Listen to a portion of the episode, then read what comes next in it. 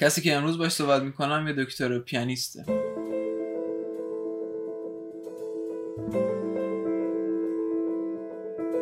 به زندگی تو معنایی میده که تو بهش وابسته میشی. کلا موسیقی روان پزشکی خوندن دوستان از این معانی توهی بشه نمی‌دونم واقعا از اون روز راستش میترس جالبش اینجاست اشکان من بعضی وقتا می‌خوام که موزیک نسازم و میاد.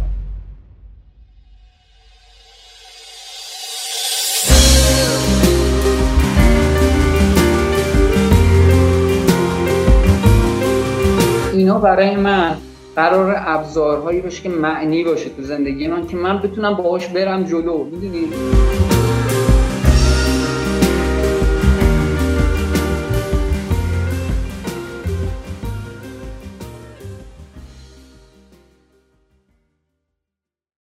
شایان همچنین عضو بند موزیکیه به اسم دال و ما سعی می‌کنیم راجع به همه صحبت کنیم. و از طرفی حالا من page شایان رو پایین پادکستم داخل app ای پادکست و همچنین داخل یوتیوب هم می‌ذارم.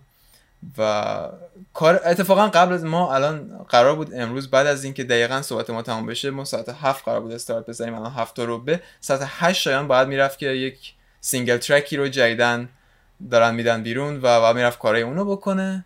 حالا احتمالا واسه همین ما اینو کوتاه نگهش داریم. هرچند هم ممکنه یه break بدیم و این کار انجام بشه و بعد خلاصه آقای single ترکی هم از گروه دال قراره بیاد بیرون. حالا من با شایان شروع می‌کنم به صحبت کردن. شایان خیلی افتخار دادی دعوتمو پذیرفتی. خواهش می‌کنم. اشکان جان مرسی. منم واقعا خوشحالم که فرصتی مهیا شد بتونیم با هم دیگه چند دقیقه گپ بزنیم و مرسی بابت دعوتت فدای تو. شاید بدون من از اینجا شروع کنم. من همون لحظه اولی که بهت پیام دادم اولا که انتظار داشتم حداقل دو روز طول بکشه تا جوابمو بدی. بعد جوابم که دادی خیلی اصلا طوری بود که من خودم یکم تعجب کردم. واقعا فرد گرمی هستی. واسه همین اصلا یه یه مقدار باعث شد حتی من بیشتر توی چنلت بگردم ببینم این فردی که حالا قرار باش صحبت کنم واقعا چطوره. خب خب تو کار موزیک که می‌کنی؟ پزشکی هم که خوندی. و کار موزیکت هم اتفاقا من یه ویدیو داخل داد زمانی که داشتم راجبت میگشتم یه ویدیو راجبت دیدم که خیلی قدیمی بود و تو سنت کم بود. اون موقع حتی سیبیلای قشنگت هم نداشتی. بعد داشتی پیانو می‌زدی آره. داشتی پیانو می‌زدی با یک فرد دیگه که من اسمش رو نمی‌دونم. ولی یه اجرایی بود که می‌دونی دارم کدومو میگم؟ نمی‌دونم اگه شاید رنگ لباسمو بگی شاید یادم بیاد تو فکر می‌کنم کرمی بود. کرمی بود و تو خیلی جوان بودی. سنت از الان من کم بود. یعنی مثلا فکر می‌کنم اون تو سالن نیاوران تهران فکر کنم اونو داری میگی که پیانو تنبکه. آفرین. خودش. خب اول بذار اینو بهت بگم که اون فرد دیگه معلم پیانوی من بود. سامان احتشامی که خیلی فکر کنم همه بیشتر خیلی از من بیشتر میشناسنش. و نیاز به معرفی نداره.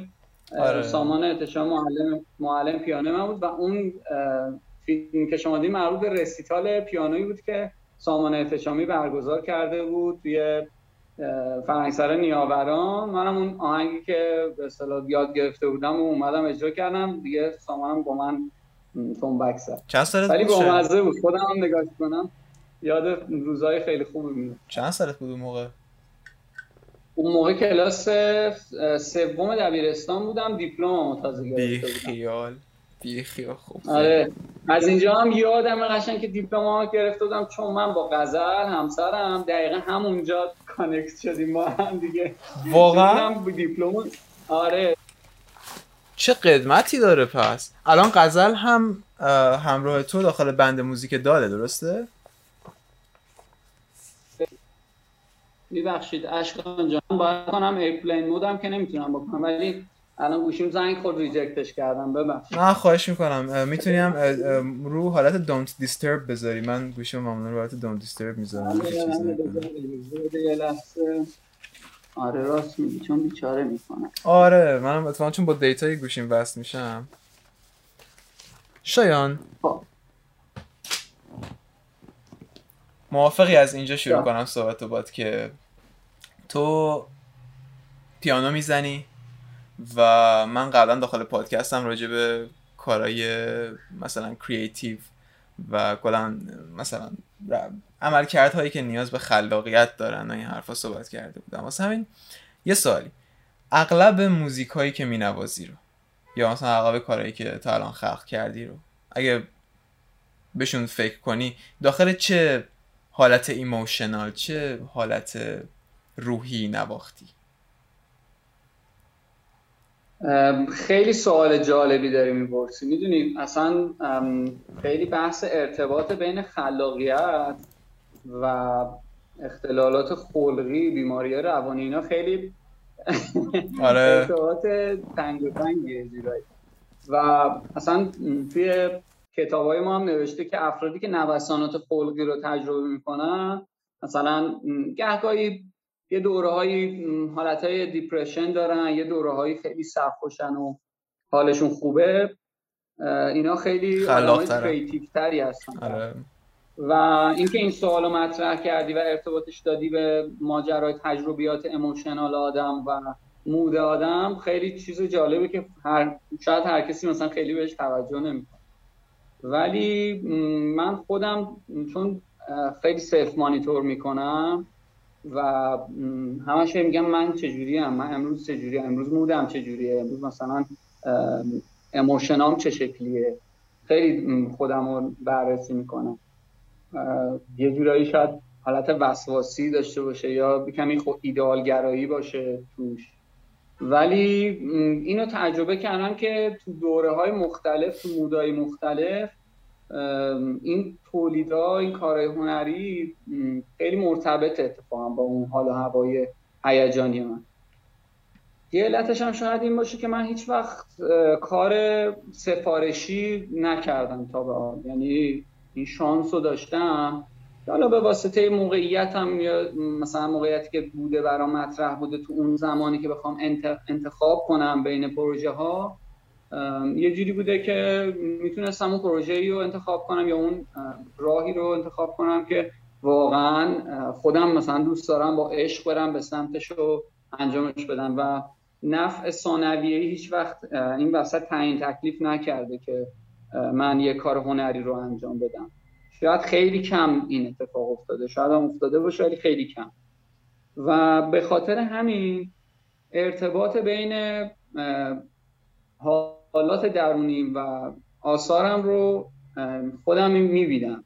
یعنی چون اون کار اون کاری که اون لحظه اتفاق افتاده و هیچ چیزی مانعش نبوده که بگیم خب حالا الان این کارو نکن این آهنگ رو الان نکن مثلا درست نکن یا یه جوری درست کن که تهیه کننده مثلا خوشش بیاد. یه جوری درست کن که مثلا مردم گوش بدن شب یلداس مثلا دور همه. می‌دونی چی میگم؟ هیچ آره. وقت نشده درگیری همچین موانعی بشم سر کارم. و خب این خیلی جای جورایی شکر داره. جایی جای این داره که آدم بهش احساس خوبی داشته. برای من اینجوریه. می‌دونی من یکی از موزیکاتو که نواخته بودی با بند گوش کردم فکر می‌کنم اسمش رد مون بود. دارم اسمش درست میگم؟ بعد این آره. موزیک هم موزیک تقریبا داونی بود. یعنی یه موزیک داون بیت و حالت اگه اشتباه نکنم مودش پایین بود. در حالی که مثلا هر کس با تو صحبت کنه خب تو آدم خوش صحبتی هستی گرم می‌گیری و خیلی هم سعی مثلا تا جایی که من می‌دونم همیشه تو خوشحال به نظر میاد. حالا به طور میانگین حالا یا اینکه بگیم برایند از تمام اون کارهایی که تا انجام دادی که یا غالبا میری سمت پیانو و بیشترین مثلا خلاقیت رو حس می‌کنی واسه نواختن یا بیشترین اتش رو واسه خلقی اثر داری؟ خیلی سوالت واقعا یه جورایی چی میگن سقراطیه. مثلا آدم آدمو به فکر می‌بره که مثلا ای چی داستان شد دمت گرم که این سوالای باحال می‌پرسی. ببین اتفاقا جالب جدیدن دارم بهش فکر می‌کنم. می‌بینم که فعالیت هنری من یه جورایی نه که ارتباط با شادی های من نداره اموشنال بیرونی من اون عاطفه بیرونی من نه که نداره واقعا. ولی احساس می‌کنم به صورت کاملا ناخودآگاه اینا سابلیمیت شده به اصطلاح. این رفته به سمت اینکه انگار تو غم تو تبدیل بکنی به یه چیزی. یه, یه چیز که آدما بشنونش مثلا دوستات بشنون نظر بدن و احساس تو رو یه جورایی تجربه کنن. خیلی انتظاییه دیگه. موسیقی واقعا خیلی حالت انتظایی داره. انتظایی ترین شاید هنریه که مثلا مقایسه بکن مثلا با یه تابلوی نقاشی. اونم خیلی انتظایی داره. اصلا استایل های انتظایی هست توی نقاشی توی سینما. ولی مثلا شما شعر رو در نظر بگی سینما رو در نظر بگی نهایتا توش کلام هست توش اکت هست. ولی موزیک فقط یه صوته می‌دونی؟ و خیلی انگار یه دریای عظیمیه و به تو اجازه میده روی اون دریا با توجه به اون تلاطمی که خودت احساس می‌کنی بتونی موج سواری بکنی. و هر کسی ممکنه از برداشت خودش با عواطف و هیجانات خودش موزیک رو بشنوه و توی ذهنش تجزیه تحلیلش کنه. یه نفر بگه به نظرم غمگینه یکی بگه به نظرم حس رمزالودی توش داره یکی بگه به نظرم داستان روایت یکی میگه من صحرا می‌بینم یکی میگه من دریا می‌بینم. یعنی این حالتش خیلی جالب موزیک داره چون و خواهی می‌کنم. بفرمایید. آها داشتم می‌دونی من یه مدت راجع به موزیک فکر می‌کردم راجع به نوشته های خودم هم فکر می‌کردم. من مثلا زمانی که نگاه کردم بخش زیادی از نوشته هامو دیده بودم که خب بخش زیادی از نوشته های خودم موقعی که عصبانی یا ناراحت بودم نوشته بودم. بعد اومدم داخل سوشال میدیا که چرخ می‌زدم هم یک چنین الگویی رو دیدم که یعنی می‌بینی که زمانی که افراد ناراحتن یا خشمگینن حالا بابت حالا مسائل اقتصادی یا شرایط زندگی یا از دیگران از دوستاشون یا هرچی تمایل زیادی به این دارن که یک جمله ای بگن استوری بذارن یا به هر طریقی. این خشم رو به سایرین هم نشون بدن و یکی از رفتارهای اشتراک بذارن اون احساسو. آره یکی از رفتارهای collective ما به طور جمعی انگار و یکی از تمایلات خیلی عمیق ذهنی ما واسه اینکه حتی بتونیم سلامت روانمون رو شاید حفظ کنیم اینه که تو میای و اون حس حس شدیدن عمیقی که داری رو سعی می‌کنی به سایرین منتقل کنی و بعضی این کار رو با text انجام میدن. یکی عکس می‌گیره و من یک عکاسی رو اخیرا باش آشنا شدم که فوق العاده کاراش می‌تونست حس اون عکس رو به من منتقل کنه و انگار ما همگی به نوعی به خودمون فشار میاریم تا مهارت این رو به دست بیاریم که اون چیزی که تجربه می‌کنیم رو با دقیق ترین کلام با حساب شده ترین عکس یا با نوت های موسیقی و هر طوری که ممکنه در مخاطبمون ایجاد کنیم تا حس کنیم خودمون رو اکسپرس کردیم. و این احساس اکسپرس شدن به نوعی ما رو تخلیه می‌کنه یا حداقل می‌تونه بهمون این احساس رو بده که دیگه اون چیزی که درون ما بوده الان فقط درون ما نیست و یک پرزنس خارجی داره و می‌تونیم باش مقابله کنیم یا حداقل ببینیمش لمسش کنیم یا حتی بقیه هم می‌تونن این کار رو انجام بدن. برای همین من موزیک رو هم فکر کردم تا حد زیادی اینطور یعنی فرد زمانی که در تلاطمه فرد زمانی که داره بالا پایینی های احساسی رو یا مثلا شادی شدید یا غم شدید رو تجربه می‌کنه بیشترین تمایل رو به این داره که موسیقی رو درش مهارت بیشتر به دست بیاره و سعی کنه دقیقا اون چیزی که حس می‌کنه رو ایجاد کنه و بنوازه و تخلیهش کنه انگار یا پیاده سازیش کنه واسه همین هم بود که این سوال ازت پرسیدم و حس کردم چون دیدم که هم خودت اومدی سمت روان پزشکی از طرفی همسرت هم روانشناسه درسته؟ بله. همسرت هم روانشناسه. شما دو نفرتون عضو یه بند موسیقی هستید. من یک هایلایت داخل اینستاگرامت راجع به خودکشی دیدم و حد زدم. خب بالاخره همه ما مثلا اپیزودی از افسردگی رو گاهن داخل زندگیمون تجربه می‌کنیم. خواستم بپرسم تو تا افسردگی رو تجربه کردی؟ اشکان مود آدم یه چیز یه حالت نوستانی داره و در حالت طبیعی تمام آدم ها روی یک خط به حالت سینوسی کوسینوسی حرکت می‌کنن. آره دقیقا. یه حالت سینوسی داره و این میره و میاد و سیری داره که به صورت طبیعی اکثر آدما طی می‌کنن تو زندگیشون و یه روزایی تو حالت خوب سر کیفی احساس می‌کنی که دنیا چقدر قشنگه. اصلا صبح میشه از خواب بیدار میشیم یا چون یه روز جدید شروع شد برم بیرون برم کار کنم. چه کوهی چه آسمونی. ولی یه روزی از خواب بلند میشی احساس می‌کنی که واقعا یه آدم بیلیاقتی احساس می‌کنی که خیلی کمبود داری توی زندگیت. احساس می‌کنی اصلا برای چی من دارم میدوم؟ مثلا زندگی برای چی دارم؟ اصلا زندگی می‌کنم. و این چالش هاییه که همه ما کم و بیش باهاش مواجهیم.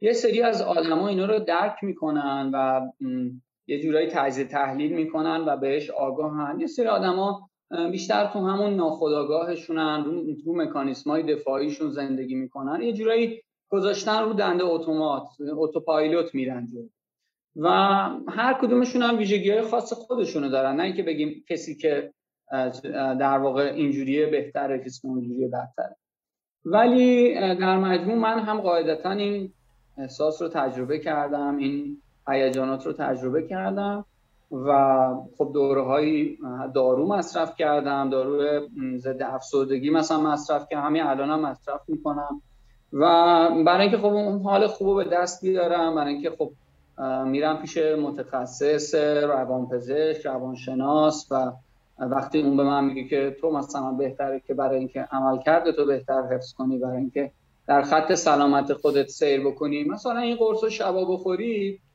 قاعدتا بهش اعتماد می‌کنم. چون فکر می‌کنم که اون آدم کارش اینه حرفش اینه و منم خب روان دارم روان پزشکی می‌خونم اگه منم کارم اینه حرفم اینه می‌دونم که ماجرا از چه قراره. و اینکه مثلا خب متاسفانه استیگمایی وجود داره که آدما دوست دارن در مورد مشکلات روانی خودشون حرف نزنن. معمولا اینجوریه دیگه. چون فکر می‌کنیم معمولا فکر می‌کنیم اگر در مورد حال بعد خودمون افسردگی خودمون یا مشکلاتمون حرف بزنیم یه جورایی از یه کمبودی میاد از یه جورایی پستی و یه حال به اصطلاح قسمت هایی که آدم آره. دوست داره پنهانش بود در شرطی که همه ما می‌دونیم که در خلوت خودمون پر از افکار بدیم پر از سرزنشیم پر از ایرادیم. واقعا هر کدومون با تمام نکته های مثبتی که داریم که بر ایگومون رو رو اون گذاشتیم که به اصطلاح خودمون رو باش سر پا نگه میداریم کلی کم و کاستی و ضعف داریم. به عنوان یک انسان اصلا می‌دونی چون ذاتمون یه آدم ضعیفه. ذات انسانی بله. یه موجود ناقص و خلقه ضعیفه. و بعضی وقتا باورمون نمیشه این ضعف ها رو می‌ذاریم رو مکانیسم های دفاعی روش سرپوش می‌ذاریم که باهاش مواجه نش ولی خب منم قاعدتا مثل خودت مثل همه آدما بالا پایین داشتم یه روزایی احساس افسردگی می‌کردم. یه روزایی احساس سرخوشی می‌کردم و می‌کنم بعضی وقتا. آدم تو چقدر انرژیت زیاده. مثلا کم نمیاری. کار می‌کنی. مثلا دیشب کشیک بودی چهار ساعت خوابیدی صبح باز انرژی داری میای کار می‌کنی. و خب می‌دونی اینا یه جورایی جز فطرت آدم هاست و من این حالت ها رو دارم این این موجه رو دارم. شاید حتی بیشتر از مثلا یه آدم دیگه ای و مهم اینه که تو بتونی روی این امواج سوار باشی. بتونی اون جایی که باید از اون اموشن استفاده درست رو ببری. اگر من احساس می‌کنم تجربه شخصی من اینجوریه که میرم سر کار توی بیمارستان و محیط کارم انرژی سعی می‌کنم تا حد اکثر میزان انرژی ما داشته باشم. چون اونجا concentration تمرکز بالا می‌خواد آدم. باید سر حال باشی هوشیار باشی. و یه جورایی active بودن و میطلبه. اصلا اون محیط active بودن آدم رو میطلبه. برای این پیشرفت آدم که خسته نباشی و کنار نکشی از کار و اینا. ولی احساس می‌کنم وقتی که برمیگردم توی خونه و مواجه میشم با سازم و با آهنگ ساختن این به این صورت با یه مکانیسمی میره به سمت اینکه انگار اون غمه اون ناراحتیه که اون پشت هست که می‌دونیم با خودت میگی چرا من اینجا هم چرا زندگی اینطوریه؟ اونا میره توی قالب صوت. آره میره تو قالب صوت. برای من اینجوری بعضیا همش آهنگ شاد می‌سازن می‌دونی؟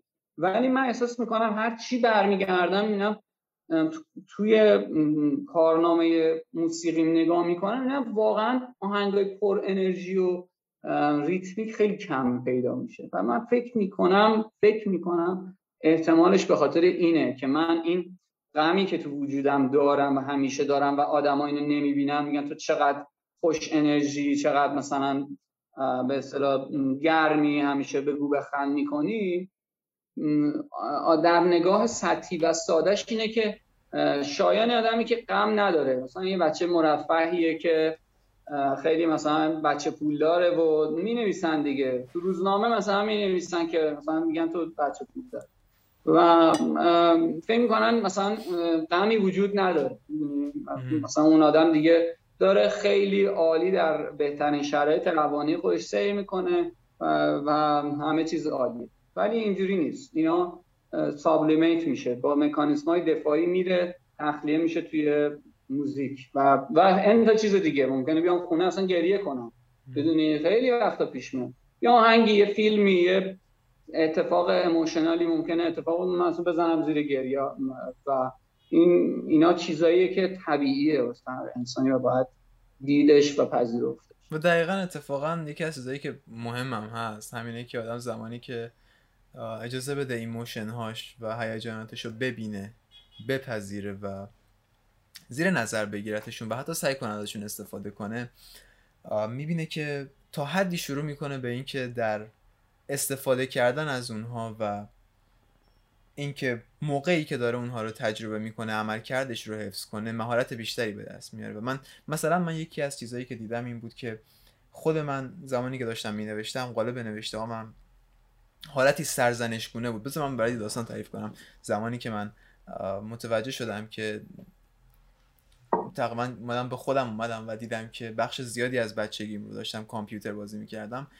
بسیار یک میشه گفت یک سری تفکرات بسیار سرزنشگونه رو ریختم سر خودم و دائم 24 به خودم می‌گفتم ببین من چندین سال پای صفحه نورانی نشستم. و انگار چهار تا دکمه فشار دادم و هیچ کار خاصی نکردم جز اینکه حالا یکم ورزش کنم و حالا چنین مسائلی. مهارت خاصی رو در خودم تقویت نکردم و من بابت این مسئله دائم خودم رو سرزنش می‌کردم و بعد زمانی که شروع کردم نوشته هام رو بخونم بعد از مدتی دیدم اغلب نوشته های من هم یک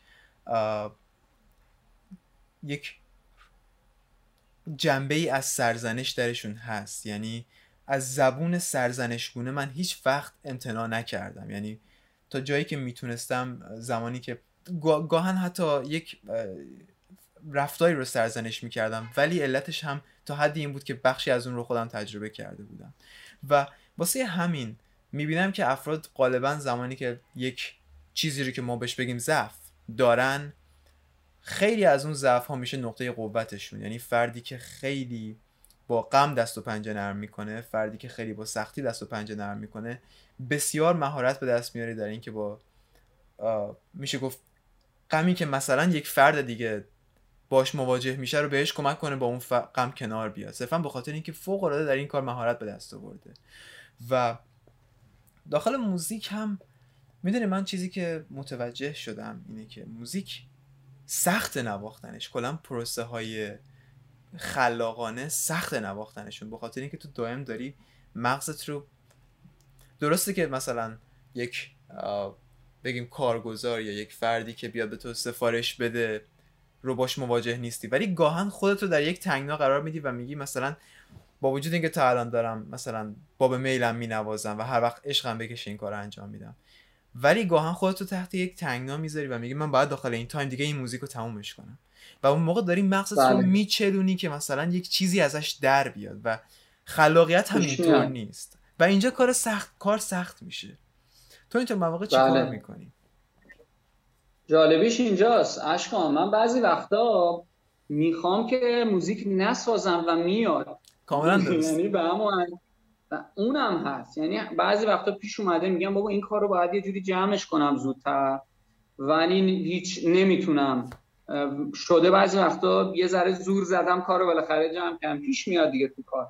ولی بعضی وقتا هست میگم ببین تو درس داری. تو بشین الان دو ماه دیگه امتحان رزیدنتیت آروم بگیریم مغزه نمی‌ذاره. می‌دونیم بحث اینجاست که بعضی وقتا این پروسه تولید یک جبری پشتش هست که خیلی عجیب و غریب و لذت بخش اتفاقا. یعنی اینکه تو پشت میزت نشستی و آماده ای تایمتو زدی برای اینکه یک ساعت بشینی درس بخونی از وقتی این ساعت رو می‌زنی تست اول این صدا آهنگه داره میاد تو گوشت و یه چیزی تو وجودت همینجوری داره بهت یه اینجوری می‌زنه میگه پاشو برو پشت ساز. برو انجامش به برو بزن برو ساز بزن. من من اینو کامل می‌فهمم. و این ایمپالس کنترل کنترل تکانه اینجا. اینجا کنترل تکانه.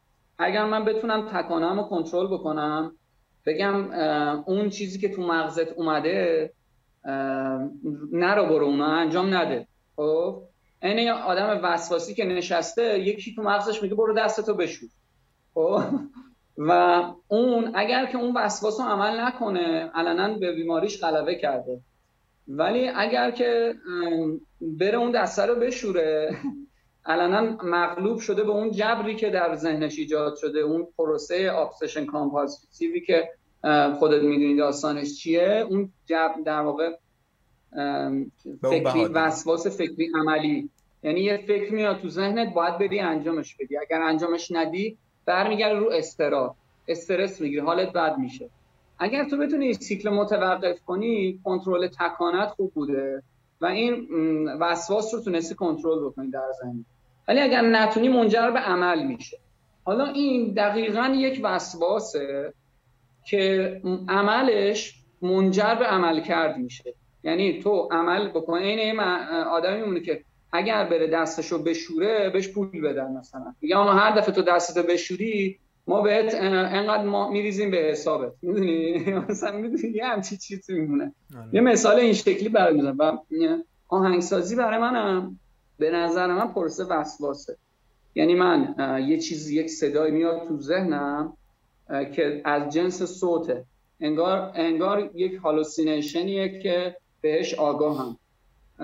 و اون صدا تو ذهنم میگه برو اینو بزن برو این صدا رو درش بیار. برو پای سازت بشی و من اینجا خیلی وقتا نمی‌تونم این تکانه رو کنترل بکنم. این به خاطر اون عدم تمرکزی که دارم و اون هیجانی عمل کردنم که همیشه جز نقاط ضعف من محسوب میشه اینکه من آدم اموشنالی من آدم هیجانی هستم. آدم این آدمی هستم که سریع اکت می‌کنم در ازای فکری که توی سرم میاد به اون میزان لازم فکر نمی کنم میزانی که انتظار میره از یا مثلا آقای دکتر که بشینه فکر کنه اینطوری نیست. این میاد تو ذهنم و در سر... با یک سرعتی منجر به عمل میشه. فکرم توش هست. قاعدتا یه پلنینگی تو اتفاق میفته که گل دایرکتد همه چیز میره جلو. ولی خیلی وقتا این میزان فکر کمه و منجر به عمل میشه. ببین می‌خوام بهت بگم که زندگی انقدر پیچیده است که و خیلی وقتا یک نقص در یک جایی تبدیل به یک در واقع عامل شکوفایی در جای دیگه ای میشه. که آدم خیلی وقتا می‌خواد اینا رو روی همه چیز روی تمام صفات می‌خواد لیبل بزنه. میگه این صفاتم این جزء ویژگی های خوب منه این جزء ویژگی های بد منه. ولی خیلی وقتا ویژگی بد تو منجر به یک اتفاقی میشه در شبکه پیچیده ذهنی تو که نهایتا برای برای تو یک محصولی رو یک چیزی رو به ارمغان میاد می‌خوام بهت بگم قضیه خیلی پیچیده است. یعنی واقعا خیلی پیچیده تر از اینکه بتونیم در موردش خیلی جزئی و قطعی صحبت بکنیم. میشه میشه اینطور میشه اینطور conceptualize ش کرد که انگار آدم همه خصلت های روانیش رو می‌تونه به نوعی یک ابزار در نظر بگیره که اگر یاد بگیره از اون ابزار استفاده کنه خب داره ازش استفاده می‌کنه. ولی اگر یاد نگیره ازش استفاده کنه می‌تونه بشینه پشت سرش حسرت بخوره که وای من فلان خصلت روانی رو دارم. مغز من سریع میپره سر افکار دیگه. ADD هستم تمرکز ندارم. در حالی که من این رو بگم افرادی که ADD هستن بسیار می‌تونن افراد خلاقی باشم یکی از دلایلش هم همینه که تمرکز ندارم و تو مثلا من اینو شخصا تجربه می‌کنم که زمانی که پای درس نشستم داخل کتابخونه و دارم سعی می‌کنم که تمام تمرکزم به کار بگیرم ناگهان یکی از افکاری که مثلا دیشب داخل سر من بوده میپره داخل سرم مجدد و نه تنها اون میپره بلکه تمام مکالمه ای که می‌خوام راجبش داشته باشم همراه باهاش میاد. و من سعی شروع می‌کنم به نوشتن یعنی یک متنی رو که من دو روز سرش فکر کرده بودم داخل ربع ساعت میشینم تمامش رو می‌نویسم و همه بچه های دورم از صدای کیبورد چون محکم کیبورد تای چون محکم روی کیبورد همه بدبخت میشن. ولی ربع ساعت هم سریع تموم میشه. ولی اینطوره. و نمیت گاهن می‌تونی دو تا انتخاب داری. یا اینکه نادیدش بگیری بگی بعدا میاد داخل سرم که من معمولا این کارو نمی‌کنم یا اینکه دقیقا بپری بری پای کار و انجامش بدی و انجامش بدی. دقیقا. بله. ببین مهربون بودن با خود آدم به نظرم از همش مهمتره. یعنی ببین این صدای سرزنشگری که توی سر ما هست مخصوصا بچههایی که آدمای مثلا آدمایی که مثلا رفتن وارد دانشگاه شدن تو ذهنشون دنبال اهداف بزرگن. اینا از نظر پرسوناژ آدمای به اصطلاح به سمت به اینجوری بگم پرسونالیتی تریت یعنی ویژگی های شخصیتی وسواسی در اینا دیده میشه. می‌دونی؟ و در ویژگی های شخصیتی وسواسی که بیشتر تو دانشجوها دانشجوهای پزشکی افرادی که دوست دارن همینطور برن بالا برن جلو تو کارشون برن جلو مدیریت بکنن همه چیز رو تحت کنترل در بیارن. اینا در واقع ویژگی های شخصیتی دارن که منشأ این ویژگی شخصیتی یک صدایی در ذهن ایناست که داره سرزنش می‌کنه. می‌دونی؟ یعنی از اینکه برو اونو انجام. این چرا اینجوری کرد؟ اون چرا تو چرا اشتباه کردی؟ می‌دونی؟ یعنی مثلا تو اشکان آخرین باری که خودتو سرزنش کردی کی بوده؟ اگر فکر کنم قبل از اینکه پادکست رو شروع کنیم شاید نمی‌دونم ولی من دارم این کار انجام میدم. دقیقا. یعنی ببین این این حالت هست. این من انقدر امروز به خاطر خطایی که به خاطر ساعت 3 و 20 دقیقه شب در یک شرایط بسیار سخت. من یک خطا انجام دادم از نظر در واقع کاری. و من تقریبا از ساعت ده و نیم صبح تا همین قبل از اینکه بیام بشینیم با هم دیگه حرف بزنیم داشتم خودم رو سرزنش می‌کردم که تو چرا این خطا رو انجام دادی. و خودم رو دائم داشتم آنالیز می‌کنم که از کجا خوردی تو. می‌دونی؟ از کجا؟ چی باعث شد؟ چه سیری باعث شد که تو در این دامه این خطا بیفتی. و این صدای خود سرزنشگر اگر یک روزی یک زمانی حداقل بتونی خفش کنی که به تو یاد داده فهمیدیم. با چه فهمیدم که اشتباه کردم؟ آدمم. نهایتا بگی که اوکی. این این مسیر رو دیگه نمیرم. حواسم باشه دوباره از این از این راه به اصطلاح به اشتباه نیفتم. و بعدش دوباره ذهن تو به حالت هموستاز خودش دربی. دوباره به اون حالت تعادل خودت برگردی و خودت رو دوست بداری و خودت رو ارزشمند بشماری و دوست داشته باشی. من آدمم اشتباه می‌تونم اشتباه کنم. همونطوری که اون اون اون اون اون اشتباه می‌کنه و این مسئله باید در نظر بگیرید تو تا وقتی که کار نکنی آدمی اشتباه می‌کنه. که داره کار می‌کنه داره میره جلو داره تجربه کسب می‌کنه تو زندگیش با این داده می‌دونی؟ نرفته یه گوشه قایم بشه بگه تموم شد. من دیگه من دیگه همینم خدافظ مثلا. می‌دونی؟ خیلی ها هستن. می‌بینی تو 25 سالگی از نظر منتالی خودشو بازنشسته کرده. می‌دونی؟ بسته دیگه قفل دیگه ذهن بسته است.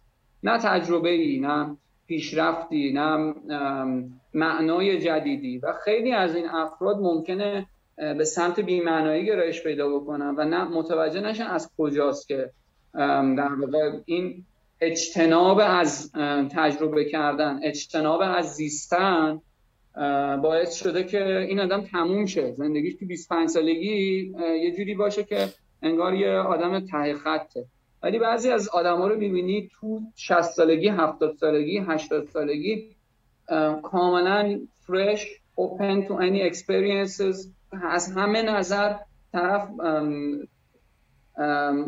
داره با نسل جوانش ارتباط می‌گیره. بله. لیدره اصلا یه سری آدم دنبالشن و می‌خوام ببینن فلانی امروز چه حرفی زد ما بریم گوش بدیم. خب این خیلی من خودم تو زندگیم دوست دارم که در حرکت باشم در حال تجربه باشم و این جزء فک این lifestyle که تو اشتباه کنی. تو انقدر بخوری زمین ای خودت سرزنش کنی اصلاح کنی یه پله درست کنی بری بالا. این خیلی این آره این ماجرا. این اشاره خیلی قشنگی بود. من اینو اینطوری هم به نظرم می‌تونیم بگیمش که آره می‌دونی بعضی از افراد آدم می‌تونه از سرزنشی که روی خودش پیاده می‌کنه و سرزنشی که تجربه می‌کنه و خود سرزنشگری که بر خودش اعمال می‌کنه نفع ببره. اما تا زمانی که این سرزنش در جهت نفع تکاملی که دلیل تکامل سرزنش توی مغز ما بوده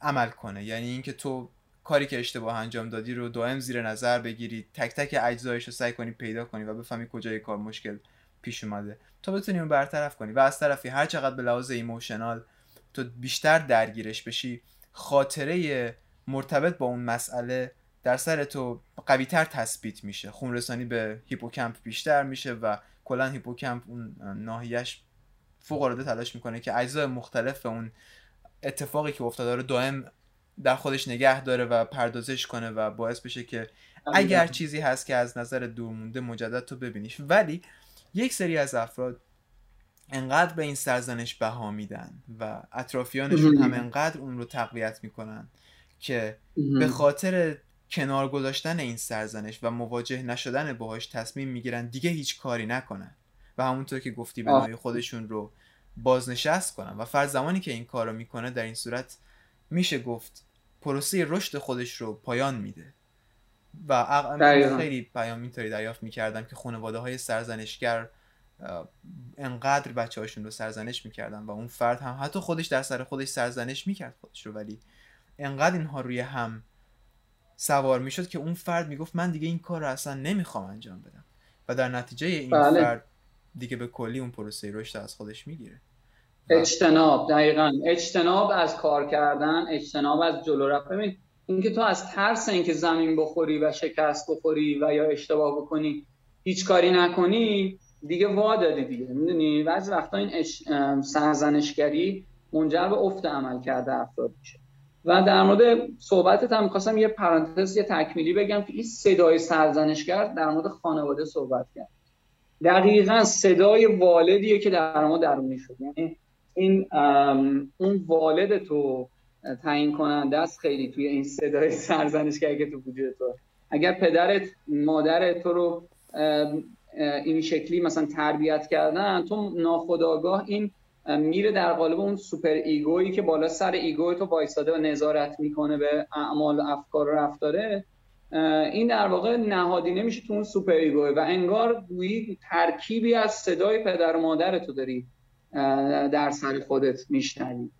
و خیلی جالبه. اصلا ذات این گسترش این آگاهی ذات این ادامه زندگی بشر و تکامل هستی توی همین دیده میشه. نه کن انگار دو تا موجودن که به واسطه اون روابطی که حالا به صورت اموشنال به صورت بیولوژیک با همدیگه دارن به همدیگه جذب میشن و اینها با همدیگه جفتگیری می‌کنن و یک چیز مشترکی رو یک آگاهی مشترکی رو با همدیگه رشد میدن. و جالبیش اینجاست که مثلا چیزی که در سر من نهفته است افکاری که شخصیت من و شما رو شکل میده درصد خیلی زیادیش در واقع وابسته به تمپرامنت ما هست. یا همون به فارسی بهش میگن مزاج.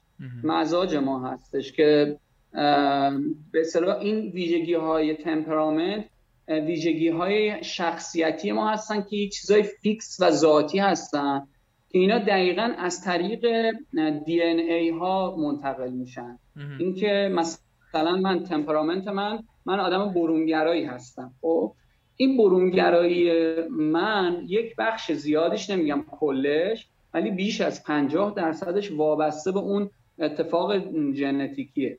بله. می‌دونی؟ و بقیه اون سی درصد دیگهش دو تا مسئله روش تاثیر می‌ذاره. یکی اون محیط اطراف ماست که روی این شخصیت ما اثر می‌ذاره در که اون هم معمولا در چهار سال اول زندگی یعنی بیشتر رفت پیدا می‌کنه به دوره نوزادی و کودکی ما. و یکی هم اون سوشالیه که ما داریم یعنی در واقع یکی تربیت خانواده اون یکی اون محیطی که اونجا داریم دیگه در واقع سوشالی که توش زندگی می‌کنیم. و اینا همه اینا در کنار هم یک جبری توشه. نهایتا یه جبری که بیش از 50 درصد یعنی جبر دیگه. وقتی این اتفاق هست یعنی این حرف منم بنام مطالعات و حرف شخصی نیست.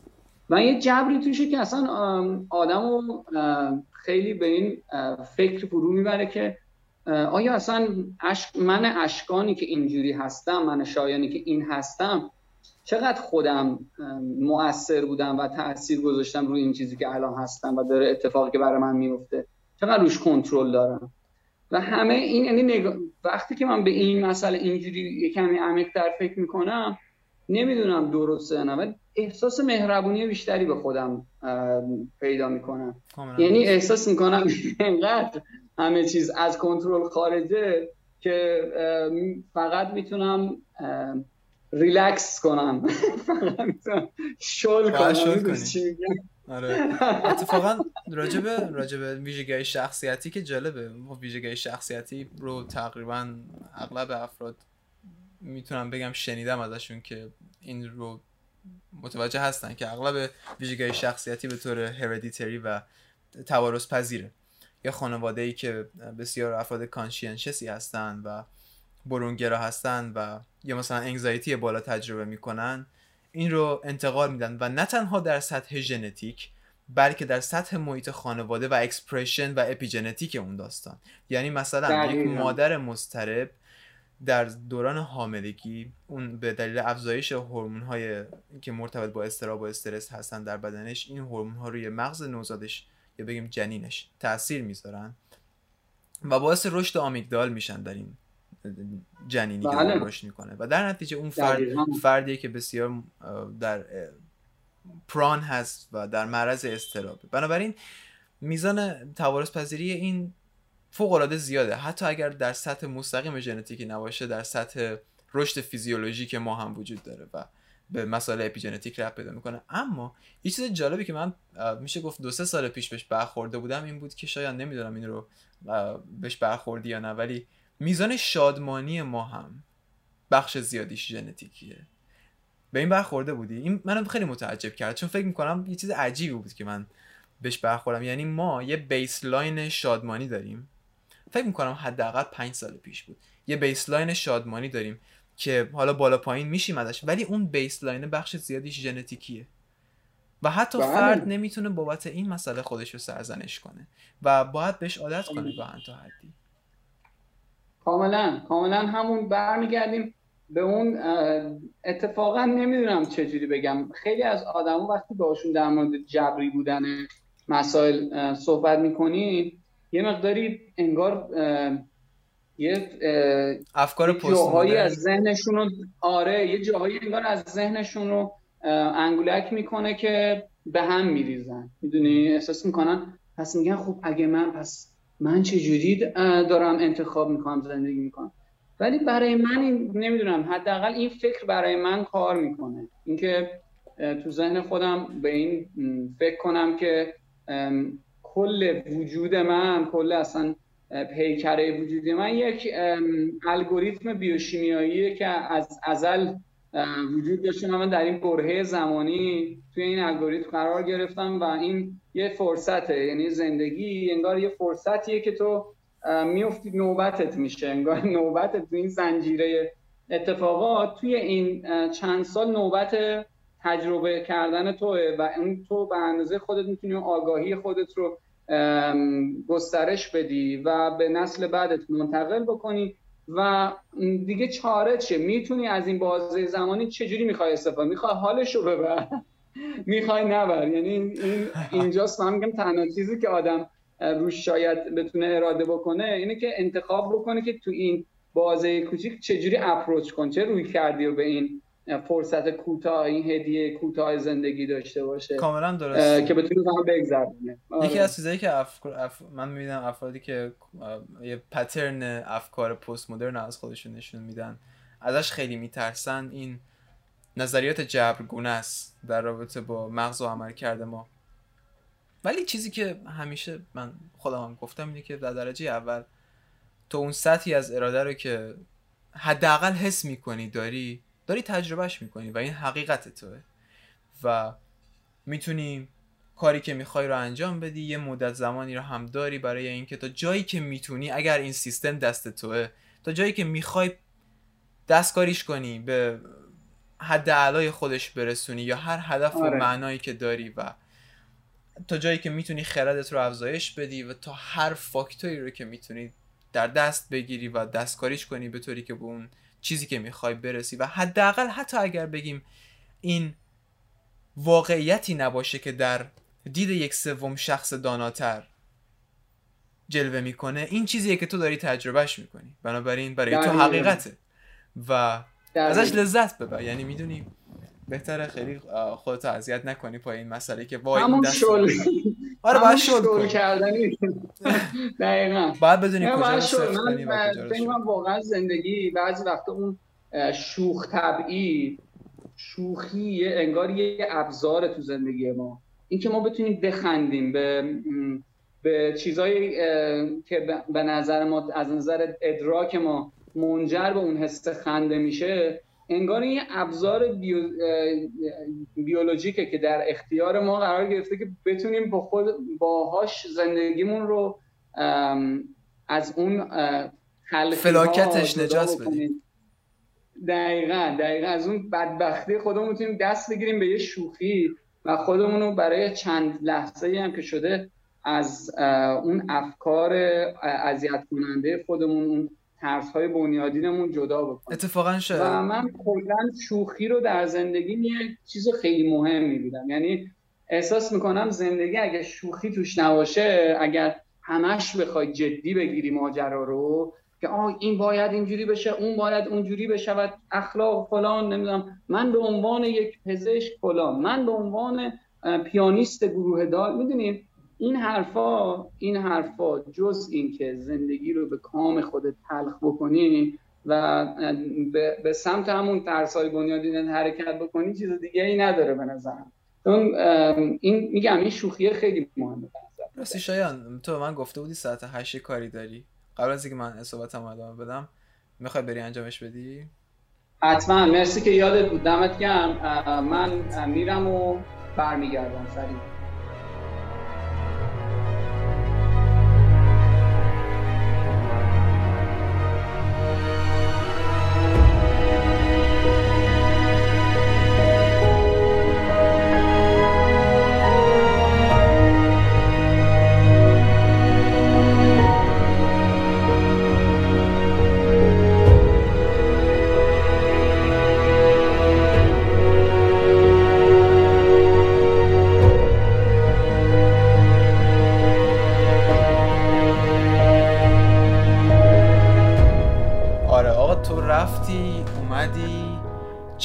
ما سعی کردیم کانکت بشیم. نشد. به خاطر اینکه صدای تو وصل نمی‌شد درست؟ خب. علت اینکه صدات وصل نمی‌شد این بود که صدات وصل بود. من صدای لپتاپ رو قطع کرده بودم نمیشنیدم. حالا هرچی می‌خوای می‌تونی من بگی ولی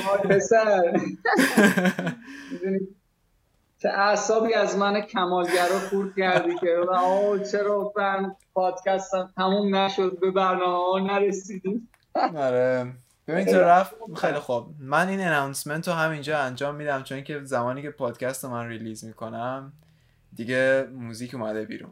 تو رفتی که کار انتشار موزیکتون رو موزیک جدید White Fish رو که من. استوریش داخل پست غزل دیدم یعنی استوری کرده بود. رفته بودی که اونجا announce کنیم بعد این کار رو انجام دادی. الان تعریف کن واسه من. الان یه بار دیگه برای من بگو بقیه هم بشنون. اینه که داستان ماجرا آره. ماجرا اینجا بود که آره یه مشکل خیلی کوچیکه. به وقتی شما می‌خوای track ی رو release بکنی وقتی که هم می‌خوای در تمام پلتفرم با هم دیگه یعنی release بکنی یه برنامه ریزی می‌خواد دیگه. یعنی SoundCloud و یوتیوب و Apple Music و آمازون و نمی‌دونم Spotify و توی تلگرامت همون لحظه آپلود کنی توی اینستاگرامت پست استوریاشو بذاری. خب یه کار تیمیه. اون پشت کلی آدم هستن که باید اسماشون رو بیاری همه چیز باید دقیق باشه متنا باید آماده باشه. و خب یه کار اونقدر پیچیده ای نیست ولی یه کار تیمیه دیگه. بعد بعض وقتا چیز میشه. این وسط ها یه ایرادی, یه ایرادی به وجود میاد. مثلا الان چک کردم تو سانکلاود کارمون هنوز نرفته بود بالا. بعد پیشو گرفتم و اینا قرون اینترنت ایران هم برم که واقعا یعنی اینجور مواقع دلت می‌خواد سر تو لپتاپ تو پرت کنی مثلا تو دیوار. آره اینجور مواقع آره همیشه استرس کارو چند برابر میکن بعد میری وبسایت باز می‌کنی وی پی ان می‌خواد. تحریم فول اون وره یعنی اصلا از هر وری می‌خوای وارد بشی می‌خوری به در بنبست و اینترنت هم سرعتش پایینه. خلاصه چی؟ دیدم تو سانکلاد کار نیست. و متوجه شدم که این توی این اسکجول به خاطر به جای ساعت هشت شب ساعت هشت صبح تعیین شده بود و این نرفت اسکجول نشده بود برای اون ساعت دقیق. خلاصه چی دیگه؟ الکی قطع شدیم و آره یه کمی درگیرای این شکلی بود ولی الان خوشحالم که دوباره برگشتیم و بتونیم این بحثمون رو با هم دیگه تموم بکنیم. نت نت تو ضعیف شده نت من فکر می‌کنم یه جایی اینترنتم unstable شد. فکر کنم تماسی داشته ببین من نتم همون نت همیشه است که همیشه بده و یه VPN هم میاد روش که بدتر هم میشه. آره. زوم بعدیش همینه متاسفانه. راستی میگم یه کاری. من آره. دقیقا رفته بودی کارتو انجام بدی داخل page چرخیدم باز. به یه چیزی برخوردم. امروز صبح که داشتم با خودم فکر می‌کردم راجع به این بود که این افکار خنده داره. اینکه مثلا سیبیل من می‌تونه سیبیل تو رو شکست بده یا سیبیل تو سیبیل من رو شکست میده؟ ولی از این چیزای چرت و پرت. بعد داشتن داخل page تاب میخوردم حالا خودت به نظرت کدوم؟ نه واقعا اگه عادلانه به قضیه نگاه کنی به نظر سیبیل کی سیبیل کی شکست میده؟ ببین تو برنده ای اصلا همون اولش هم تو برنده بودی ولی بعد من داخل page داداش تو دیدم. داداشم نه پسرمومه پسرموته بابا شما خانوادتا یه آره یه ژنتیک سیویل تمیزی دارید. بعد دیگه من گفتم دیگه خب. گفتم دیگه اگه خودش هم شکست بودم بره با داداشش. الان میگم داداشش دیگه بره با داداشش بیاد من دیگه باید فرار کنم. آقا من آره ببین حالا بابامو ندیدی. اونو بابامو ندیدی. بابامو از چند کیلومتری ببینی اصلا دومتو می‌ذاری رو کولتو خدا نگهدار. از پشت سیبیلاش اینجوری از پشت سیبیلاش معلومه بابا من اینو دوست دارم. این خیلی خوبه. واقعا سیبیل یه چیز خوبیه. سیبیل هر... سیبیل داستان چیه؟ همون قسمت به اصطلاح همون قسمت مسخره زندگیه به نظرم. چون واقعا بخوای خیلی هم جدی برگزارش کنی واقعا گم و گور میشی تو پیچ و خمای زندگی. این سیبیله رو من گذاشتم قشنگ یه جایی که رو صورتم. که همیشه یادم باش زندگی اونقدرم که فهم کنیم جدی نیست. یه رفیق داریم فرشاد بیسیست گروهمونه. ببین این آدم فوق العاده است. یعنی انرژی فوق العاده بالا به همراه شوخ طبعی یعنی اصلا این شوخ طبعی یعنی این لول صد انقدر یعنی من من شوخ ترین و بامزه ترین آدمی که تو زندگیم دیدم. و با این انرژی انقدر منو سر کار می‌ذاره. و من از لحظه این توی تمرینا منو سوژه کرده بود. چون من کلا آدم که میشینم پای تمرین سر پیانو و فلان اینا. دیگه میرم توی کاراکتر خیلی جدی و همه باید درست بزنن و داداش سکوت رو رعایت کن و دست به سینه یعنی اون کاراکتر عصبیه میاد بالا. بعد خلاصه هیچی فرشاد اینجور مواقع همیشه منو سوژه می‌کنه. میگه او, او مثلا یه نوت اشتباه که یه نفر می‌زنه یا خودش می‌زنه میگه او همینجوری دارم به خودم میگم الان شایان نگاه می‌کنه الان سیویلش با میره بالا. بعد ادای من در میاره. این بچه ها میخندن از دستش.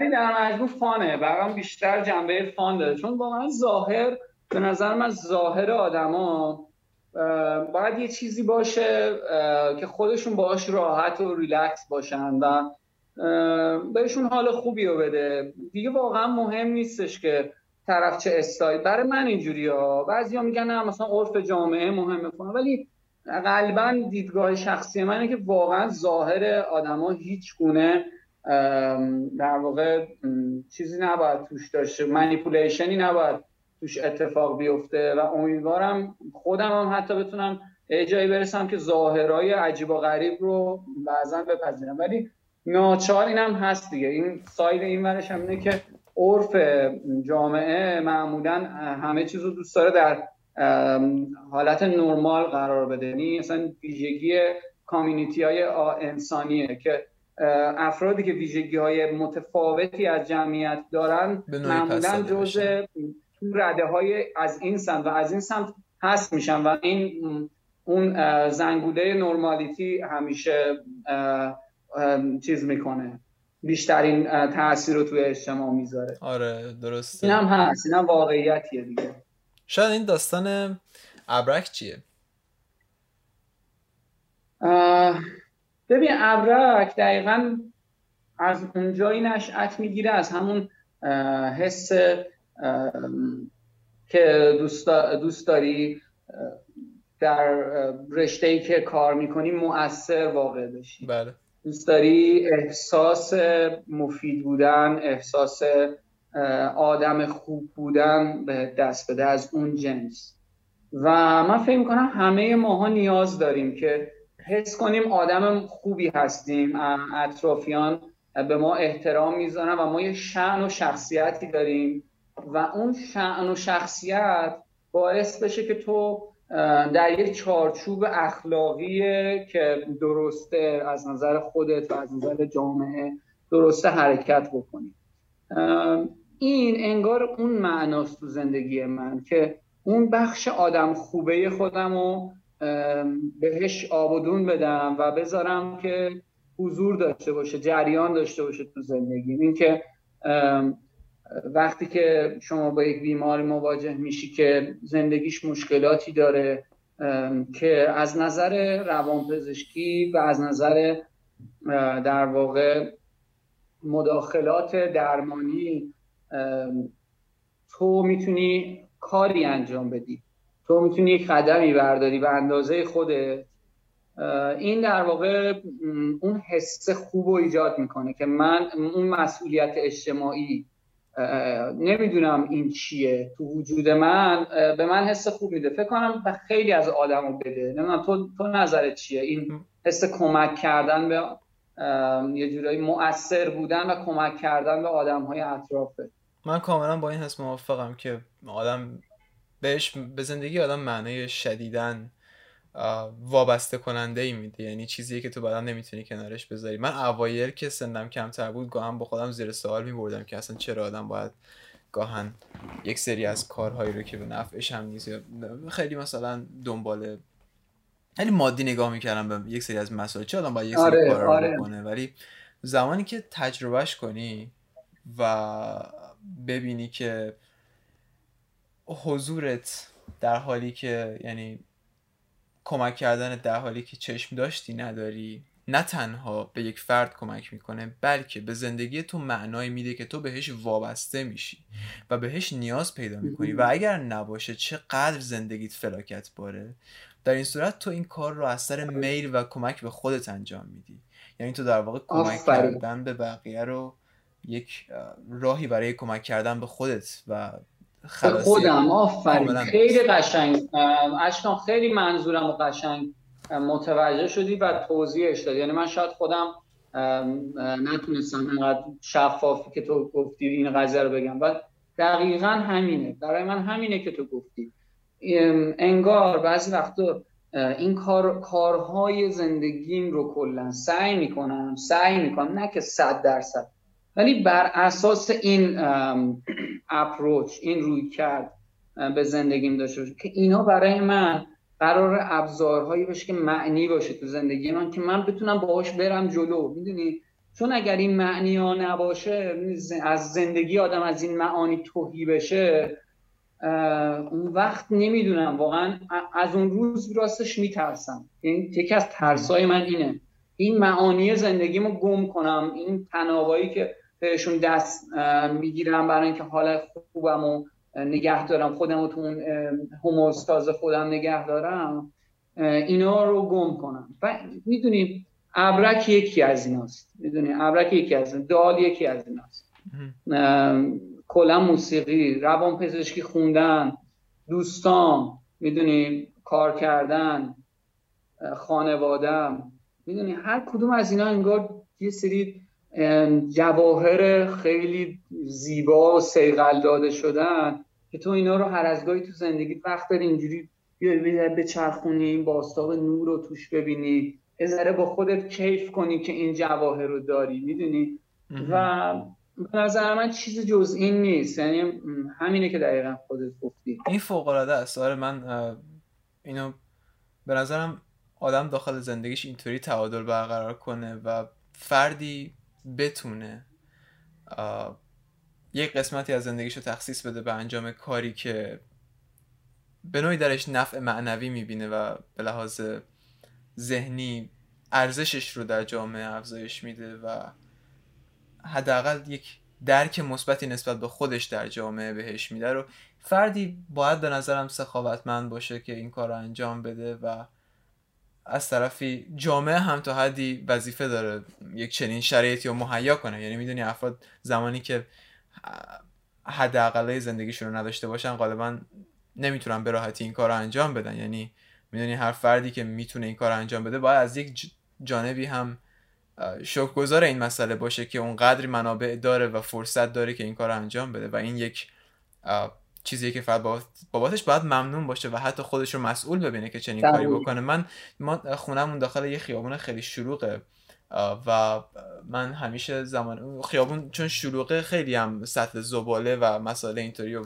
مثلا چه می‌دونم مغازه و این حرفا و فسفودی و این داستان هست. بعد من یه روز داشتم از بیمارستان که میمادم خونه یه پسر خیلی کم سنی رو دیدم بسیار لاغر جسته و یه کیسه خیلی پر از زباله داخل روی شونش بود و داشت با این کیسه می‌رفت سمت سطل زباله که بگرده. بعد داشت کم کم بارون میومد این پسر کیسهش رو گذاشت کنارش. کنار سطل زباله فوق العاده بدبو هم بود اونجا و یه دو تا تیکه نون دایره شکل که نمی‌دونم نون باخسان بهش میگن یا چی دو تا تیکه نون اونطوری در آورد و شروع کرد به اینکه اون گوشه بخوردش و حالا من رفتم سمتش و اینکه ما رفتیم با هم نهار خوردیم ما یکم با هم صحبت کردیم و این بچه حتی انتظار هم نداشت کسی بهش کمک کنه و من می‌دیدم که داخل اون خیابون ماشینای خیلی لوکسی رد میشه داخل اون خیابون ماشینای فوق العاده لوکسی رد میشه و بله. خیلی دردناکه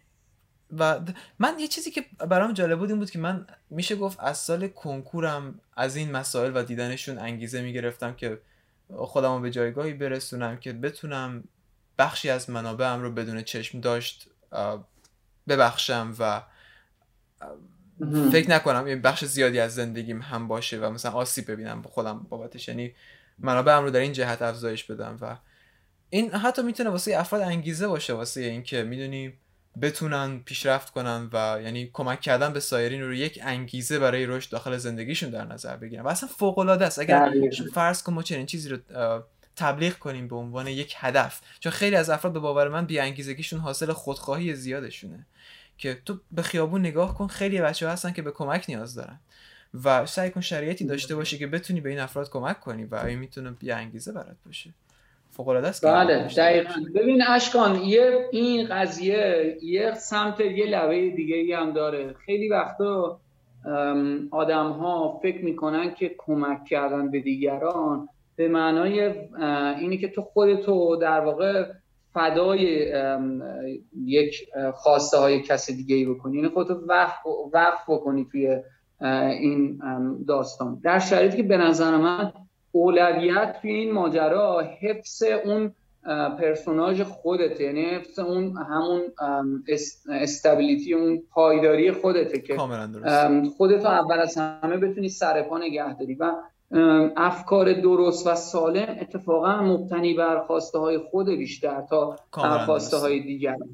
و اون تو بعد منتها این ایگوه رو اون خود من وجود تو جوری ساختار پاداش ذهنش رو تنظیم بکنی که تو بتونی از کمک کردن به دیگران در ذهن پاداش بگیری.